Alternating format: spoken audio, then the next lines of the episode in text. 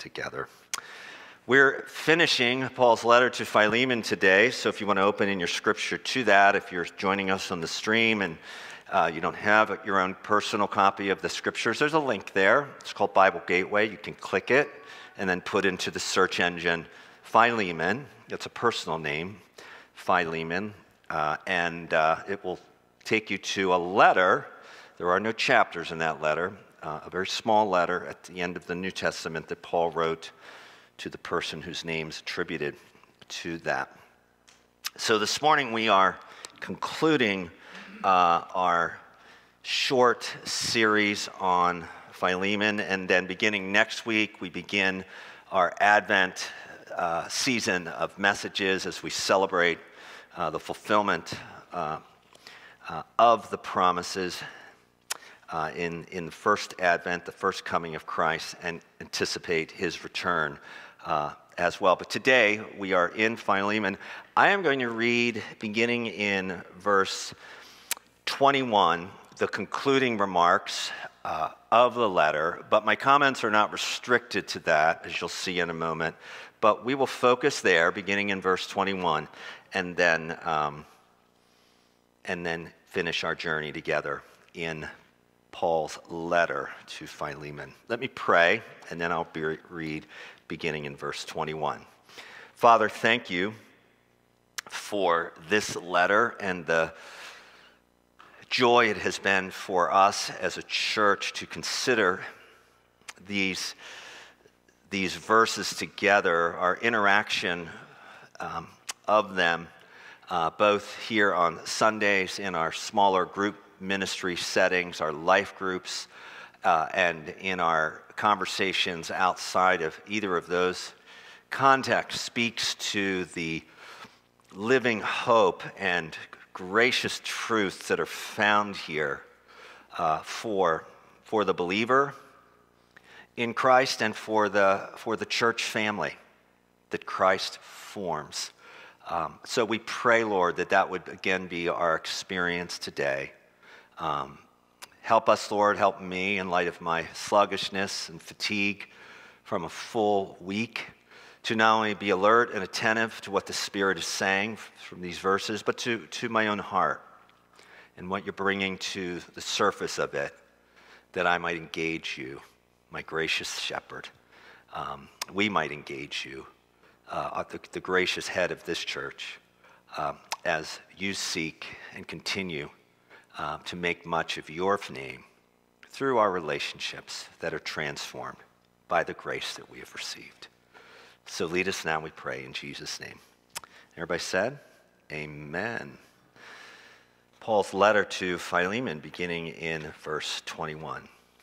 Confident of your obedience, I write to you, knowing that you will do even more than I say.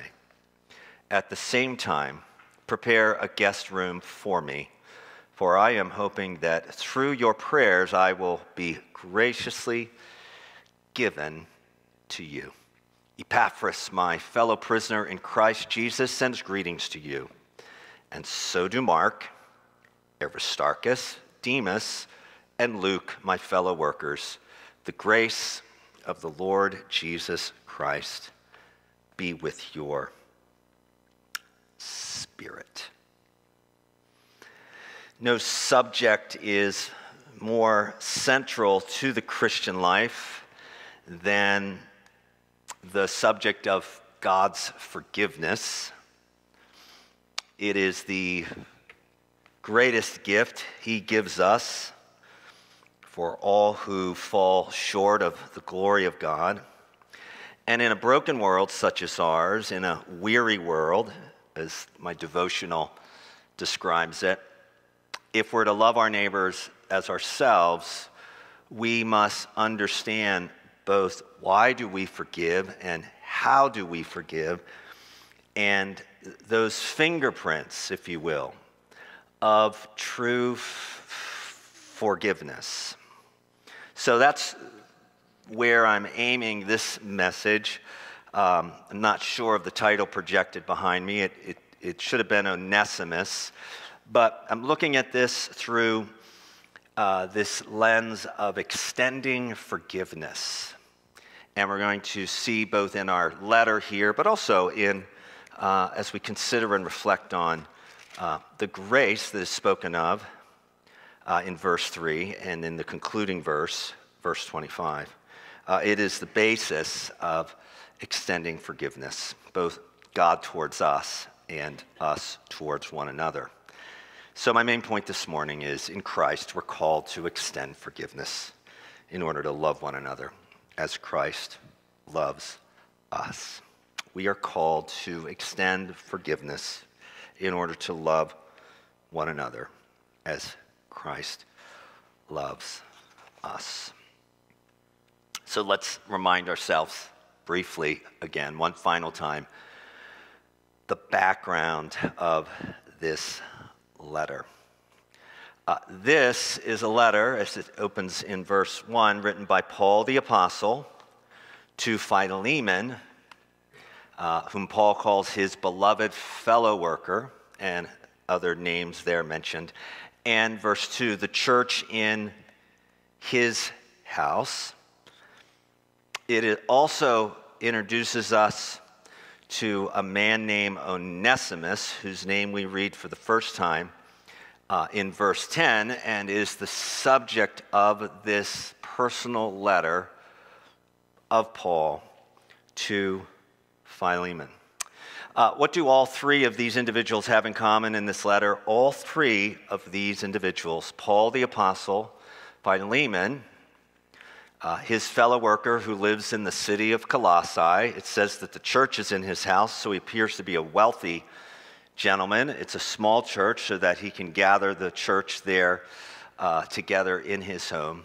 And Onesimus, his bondservant or slave, they all know the grace of God.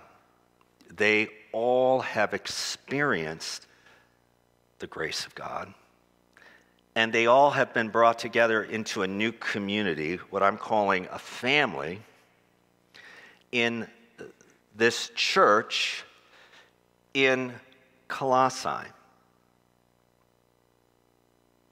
And so Paul writes a letter to Philemon, a Christian believer, a leader, perhaps, in the church there. And in writing this letter to Philemon, he introduces us to Onesimus, a fellow Christian who was Philemon's slave. And it is that reality that Paul is going to tackle and has tackled in this letter because what he is desiring to show Philemon and God, by the Spirit and preserving us, show us is how does the good news of the grace of God that we have received through faith in Jesus Christ, how does the good news impact this situation in such a way that forgiveness is demonstrated to all? Uh, in our home, and we don't, if you've been in our home, and if you haven't, let us know. We, we can have you in. You can meet Lexi. We have, in certain places, brass light switch plates. It's very technical.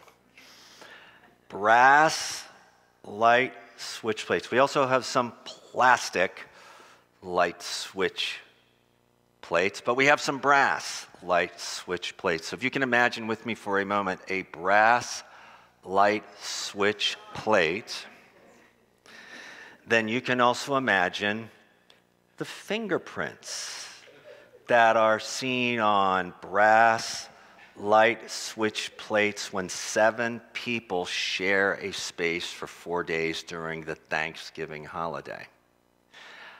I'm not always sure what is the substance that is the residue on the brass light switch plates, but no one seems to notice the fingerprints on the brass light switch plates except for me. And it does beg the question, because I'm a curious fellow, who is smudging the plates? Is it when they wash their hands and their hands aren't completely dry that they're smudging the plate? Or are they cleaning their fingers after they've just eaten some turkey and they're smudging the plates? Or they've just held Lexi, our beloved 11 year old toy poodle? That there's, I don't know, but it's inescapable. The fingerprints of the Evans clan is on our brass light switch plates. The question Paul is asking us is are the fingerprints of forgiveness on the spiritual light switch plates of your church and mine? Because if they are, we can see them. They're visible. It's unmistakable. And when they're not, people see them too, just like I notice in our house. Greasy fingerprints on brass light switch plates. So let's consider what are the fingerprints of forgiveness in this letter, and then ask ourselves are those fingerprints evident in your relationships. Because if they are, they are, they are ultimately the fingerprints of Christ, having transformed your life and mine in our relationships when we've been wronged, when we've been offended, when we've suffered loss, and by God's grace and God's grace alone, but through the work and effort and prayer and patience it requires, forgiveness, the gift of it, and the practice of it has been bestowed. Make no mistake, forgiveness is not a feeling. Just ask anyone who forgives others regularly. It's not a feeling. Unlike the song, it doesn't wait on a feeling. It's something far better, far deeper, and more life giving than that. So let's look at the passage.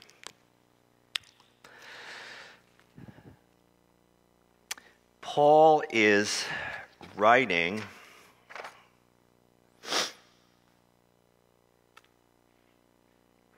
to Philemon, and my first point this morning is that the grace of God that he has received through Christ compels him to be a forgiving person. And so, my first point is grace Christ's grace compels us to be a forgiving people too. And it is only possible, it's only possible to forgive someone if the grace of God is being activated and drawn on and working in you for me and you to forgive another as well. In Paul's companion letter, which he sent with Tychicus, his messenger, from his house arrest there in Rome, with, with the letter to Philemon back to Colossae, his letter to Colossians said this, which we looked at this summer Colossians 3, verse 12 and 13. Put on then as God's chosen ones, holy and beloved. He's speaking of the gathered believers there in Colossae. Put on then as God's chosen ones, holy and beloved, compassionate hearts, kindness, humility, meekness, and patience, bearing with one another, and if one has a complaint against one another, forgiving each other. As the Lord has forgiven you, so you must also forgive. Let's read verse 13 again. Forgiving each other as the Lord has forgiven you, so you must also forgive. So, if the grace of God compels us to be a forgiving people, how do we forgive? How do you forgive? You're in church, you're a Christian, you've been forgiven of your sins, and, and you, like me, go through a day or a week or a year or a season, and someone has done you wrong, or in the church, or someone has offended you, how do we forgive a person? And what makes it difficult is that the Bible isn't a dictionary. There's no definition of forgiveness. I looked, but I found a simple description. And it's right there in the verse, and it's repeated in our New Testament. This is what forgiveness is forgive as Christ forgave you. That's how we forgive. Forgive as Christ forgave you. So let's think about that. How does Christ forgive me, Bauer Evans, who believes that Jesus Christ, the baby born in Bethlehem, whose birth we celebrate during this Advent season, who lived the perfect life as an obedient son to his father, as our representative, a loving life, an obedient life, a compassionate life and who in our place offered himself as an adult as the Lamb of God, our substitute on the cross, in order that we might be forgiven of all our sins. He took our place. He took, he took our punishment. He received what we deserved, and in dying and being buried and now raised and exalted to the highest place, to all who confess his name as Lord, to all who surrender their lives to him as the perfect Savior, to all who repent, that's the word, have a change of mind and a change of direction, and a change of heart, and say to Jesus, by a work of the Spirit's grace in a heart, Jesus saved me from my sins. What does he do? He forgives us fully. Fully. It's not an installment plan.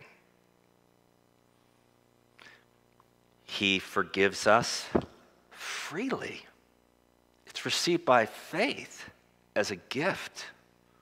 So, full forgiveness do we receive, and then freely by faith. Jesus, I, do you remember, those of you that have put your trust in Christ, do you remember the moment when your eyes were opened, spiritual eyes, maybe your physical eyes, but your heart, there was a change in your mind. It was as if the, all the arguments that you had raised up against God, all the rebelliousness, all of the, all of the telling God what he should do or whatever your conception, and now you are like, Lord, I surrender. Forgive me. Pour out your mercy upon me. Cleanse me. Wash me. It was fully given to us, it was freely given to us. And if you're a Christian like me, you have prayed for God to forgive you often because now you become aware of all the times that you don't do what you want to do or you do what you said you wanted to do, you know. I mean, it's a small sin, but it, it reveals my heart. Bounding in Thanksgiving this week, a driver in Attleboro nearly, nearly T boned me. I was furious. I am the safest driver in Attleboro. I drive the speed limit on Park Street. I don't know if it's a Black Friday sale that this person was summoned to, but that SUV came out of one avenue and it was clearly halfway in the road. And I had to swerve like that. And the driver was not looking in my direction, they were looking the other way. And I slammed on my horn and I drove, because I'm very skillful as a driver, around. But in my heart, in my heart, I was furious. And there, to my shame, there were certain hand motions in my heart that were beginning to come into focus. And I began to think, I don't deserve this. I'm a safe driver. This car's paid for. I'm not paying for a wreck. This could hospital. I mean, this whole litany. And so I've got a mile home and I'm just steaming. And then I pull in, and then this light bulb goes off, Jim. Uh, you have to give a message on forgiveness tomorrow. oh. Have you ever found unplanned, unexpected moments of anger where, for reasons unbeknownst to you, you feel like you've been wrongfully wronged? And your first thought, and your second thought, and your third thought, and your fifth thought is not, hmm, God's at work in all things providentially. This may be an opportunity to extend forgiveness. Because the reality is, if you can allow the analogy, Jesus does not view you or me as the safest driver in his kingdom. Not literally. But we say things and do things and don't do things and don't say things all the time that impact other people. Just like pulling a car out on Black Friday and putting at risk other people. And he says when we come to him, I forgive you fully, freely, completely repeatedly. That's why we celebrate communion next Sunday. We need forgiveness. That's what it means to forgive. This is hard. This takes work. As Christ has forgiven us, Paul tells the Colossians, and as Paul is mentoring and discipling and writing very personally to Philemon, you need to forgive Onesimus who has wronged you. I can hear Philemon. Where do I get the motivation to do that? Where do I get the power to do that? Where do I get the picture to do that? It's Christ. It's Christ. It's the grace, Paul says, that was given to you, and the peace from God our Father and the Lord Jesus Christ. Verse 3. It's the grace, verse 25, of the Lord Jesus Christ with your spirit, speaking of an ongoing presence. Onesimus has been changed by this grace. He's now a Christian. Philemon, you've been changed by this grace. The Apostle Paul has been changed by this grace, it, this gift that's held out to us by faith. Full, free, repeated often. If you're not a Christian and you're listening to me via the stream, or maybe you're flipping this on as a recording later on, do you at times sense guilt.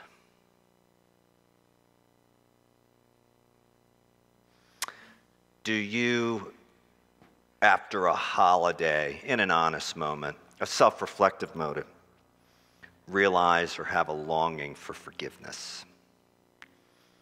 Maybe you were in an argument with a family member during the big meal, or maybe before and after the meal, there was just an avoidance strategy by you because of seething resentments or unreconciled offenses, or you disagreed over what you were going to watch on the big screen, but really, you didn't really like the people.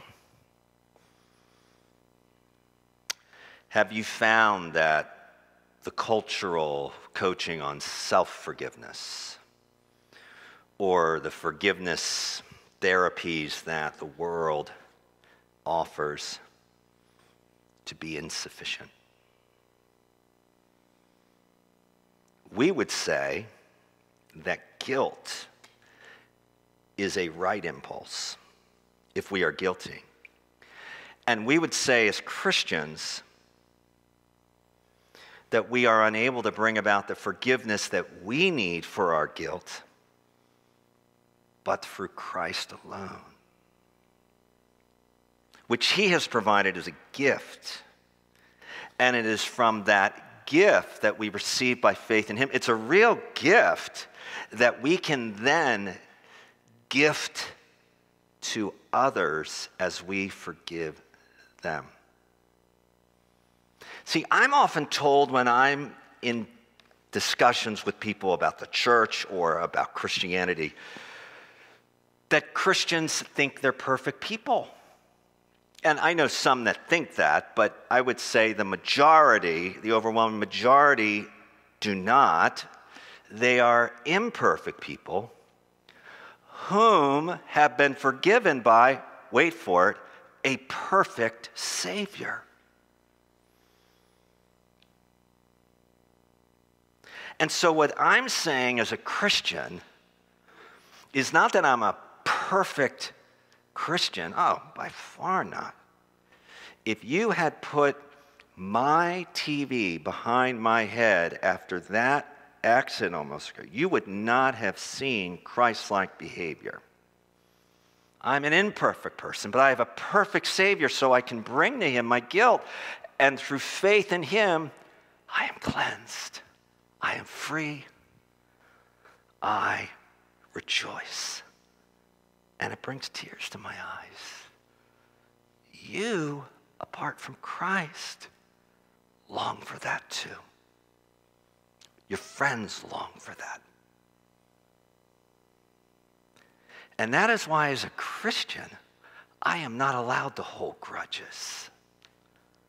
That is why, as a Christian, I am forbidden for harboring bitterness and unforgiveness because I have the opportunity to tell a different story, the better story of a perfect king and his kingdom, by extending forgiveness, as Paul says in verse 18 of this letter, by extending forgiveness and absorbing the cost of that forgiveness when you've wronged me, because he has absorbed the cost of mine.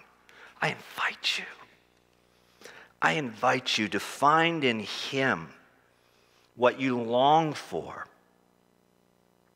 and to be released from the guilt that you have become aware from. Not by seeking to be a perfect Christian or religious person, but by putting your faith and trust in the perfect Savior whose birth we celebrate, who freely forgives imperfect people like me and you because he has paid the price. He has died and been raised again. And because he has, we can forgive too. So, as I close the message, I want to read verse 18 again from Philemon, and then look again at what are the fingerprints of forgiveness.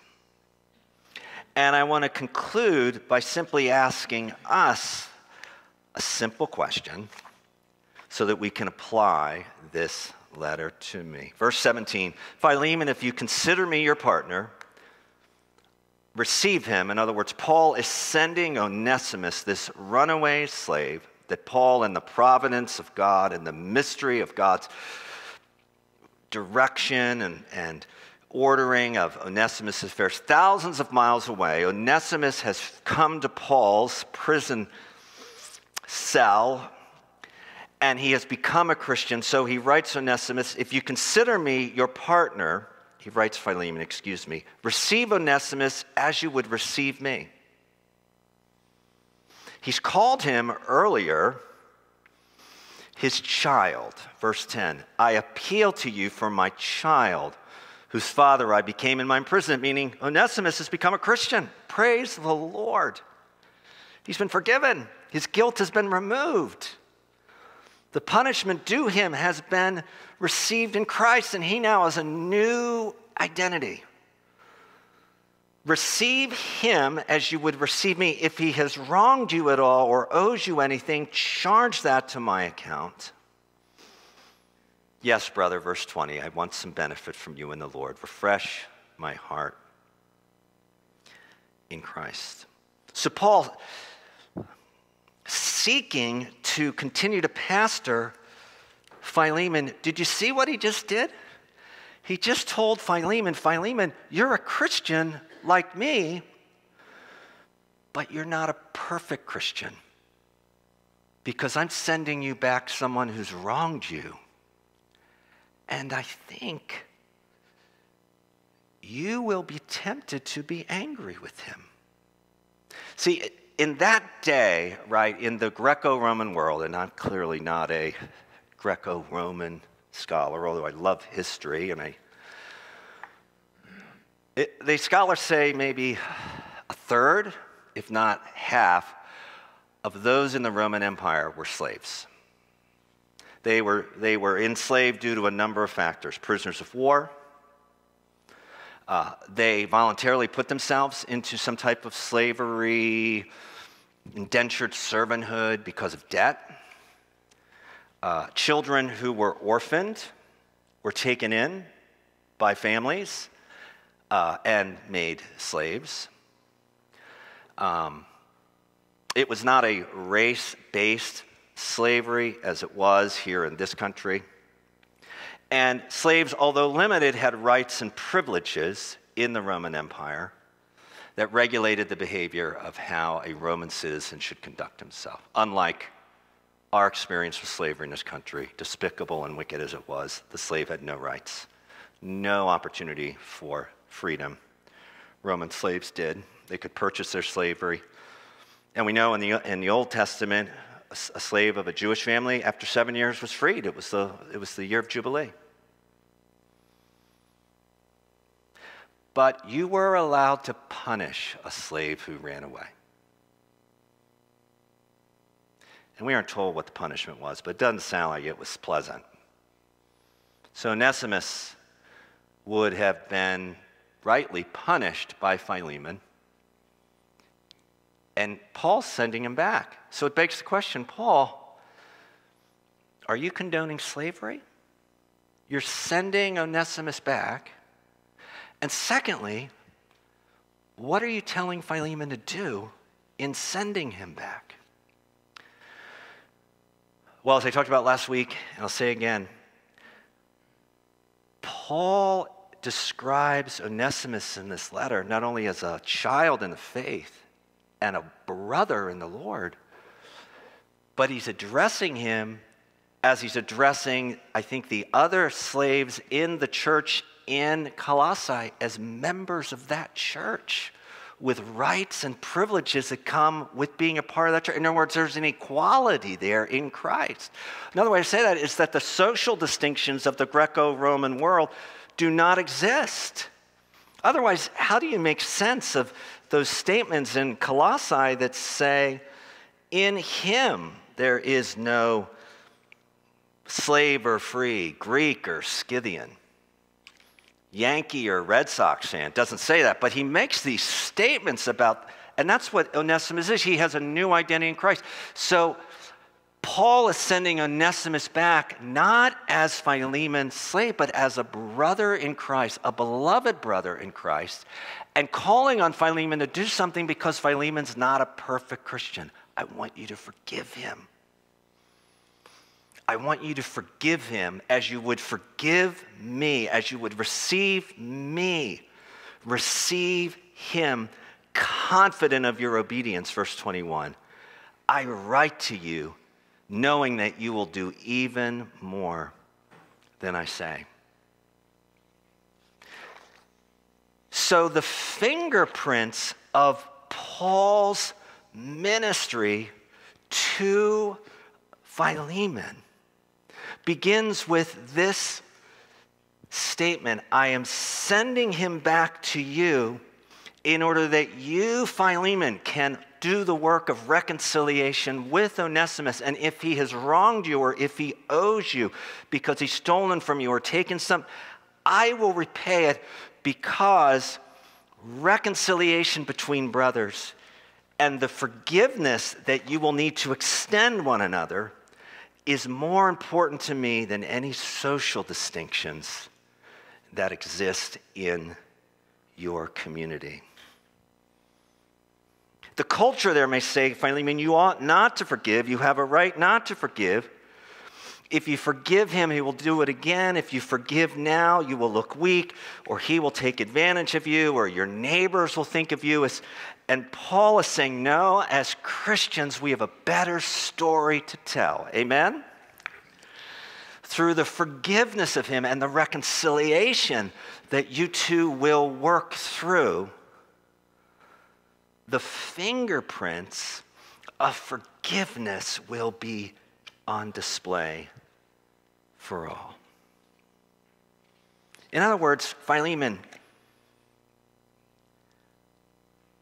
obey Christ and forgive Onesimus as Christ has forgiven you. So here are some fingerprints as we consider how to do that and we conclude our series in Philemon. Number one, forgiveness, when extended to others, is held out as a gift. It is not something that is earned by the offender, it's a gift. Can't be legislated. Nowhere in this letter do you feel or get the sense in the tone that Paul is manipulating. Even the authority Paul clear, clearly has as an apostle, a leader in the early church movement. The tone of this letter is far more, far more caring and, and, and warm and appealing, as Dave pointed out, on the virtue of, of love. Yet for love's sake, verse 9, I appeal to you, I, Paul, an old man, that you be restored. So it's a gift. Secondly, I mentioned this earlier, it's given before it's felt. It's both a promise from me and it's practiced by me. Nowhere in this letter does, does Paul talk about his feelings of forgiveness towards Mark in verse 23 through earlier in Acts he was estranged from, or Mark's feelings towards him now that they're restored and serving together. And nowhere does he take up Philemon's feelings towards, or Onesimus' feelings towards Philemon? It seems to be much more grounded in this reality. As Christ has forgiven you, forgive one another, brothers. So it's more than a feeling, to quote Boston. Third, the third fingerprint it changes the way I view the other person. This may be the hardest one for me.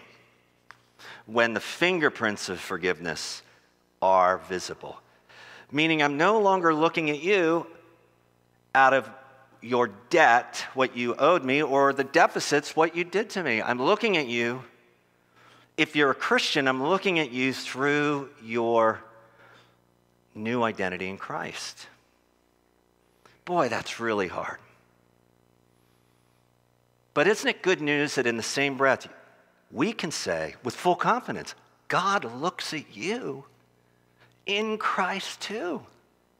Not out of how faithful you've been or not faithful, not out of your sense of my obedience or lack thereof. Our identity in Christ as His beloved children is freely given. Amen? So when we forgive someone, we're saying to them, I am not relating to you out of your past performances. I am relating to you as a person who is new in Christ. And then lastly, it aims for reconciliation and eventually, not immediately, a restoration of trust. So the forgiveness, which is the work of reconciliation, is a gift, but the restoration of trust will need to be worked through and worked out as there is evidence of genuine repentance and fruit in light of the harm done. More could be said on that. But in extending forgiveness to others, we are imitating Christ's example towards us. Amen? And so, as I conclude these application questions, may this serve you as we conclude Philemon. Confident that this work of grace continues in our lives as those who follow Christ. If we are called by Christ to extend forgiveness in order to love another as Christ loves us, maybe consider these questions this week. By reflecting on my own forgiveness purchased by Christ, am I open to rebuilding a broken relationship too? In extending forgiveness and imitating Christ's example towards me, and remembering how Christ has canceled my debts, am I willing to absorb some cost in order to forgive them? Paul, in sending Onesimus back, is sacrificing his own companionship, there alone as he is, under house arrest. He's having to work, right, in order to write this letter and have it delivered to Tychicus. We're not sure who incurred the expenses for Tychicus to do that, but I suspect the Apostle Paul may have done that as he's not wanting to burden the church. And there's just ways in which he is saying to Philemon, I will absorb the cost that this relationship be healed.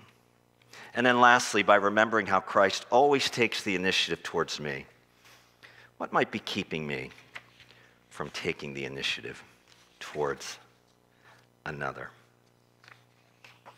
There are several promises as I conclude in Scripture that speak of the forgiveness that we are given through our relationship with Jesus. I'll just read two and we'll conclude with this. But what a precious, precious reminder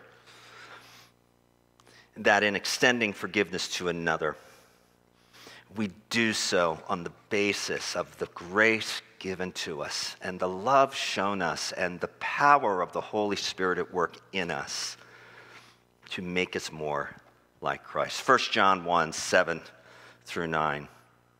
If we walk in the light as he is in the light, we have fellowship with one another, and the blood of Jesus, his son, cleanses us from all sin.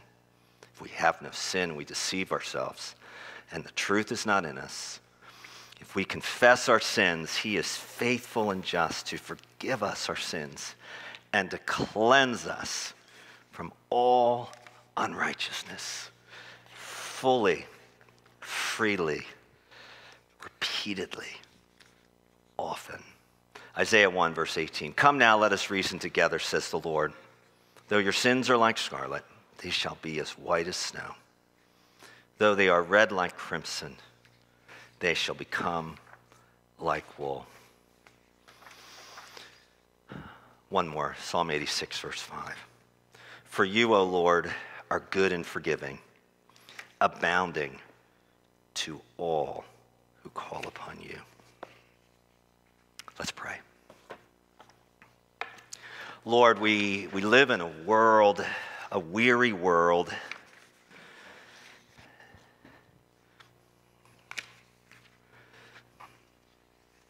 that struggles under the weight of guilt and has so few answers for the broken relationships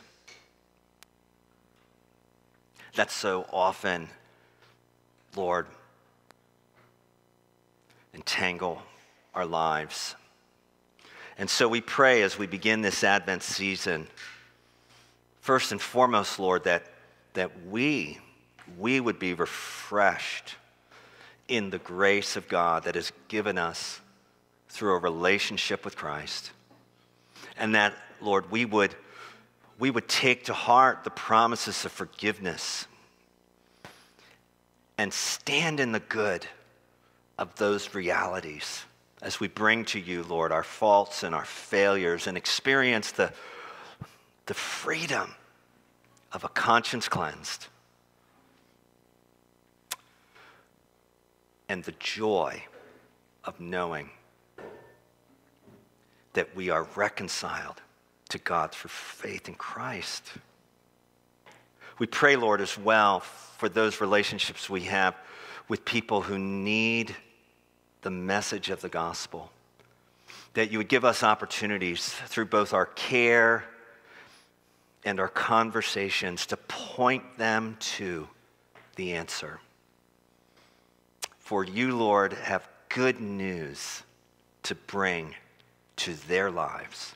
And we pray you would use us as ambassadors of this grace to point them to the one who came for weary hearts, that we together would worship the perfect Savior, our gracious King. So lead us in that, we pray, Lord, both our reflection and, Lord, our relationships. We pray this in Jesus' name. And everyone said, Amen.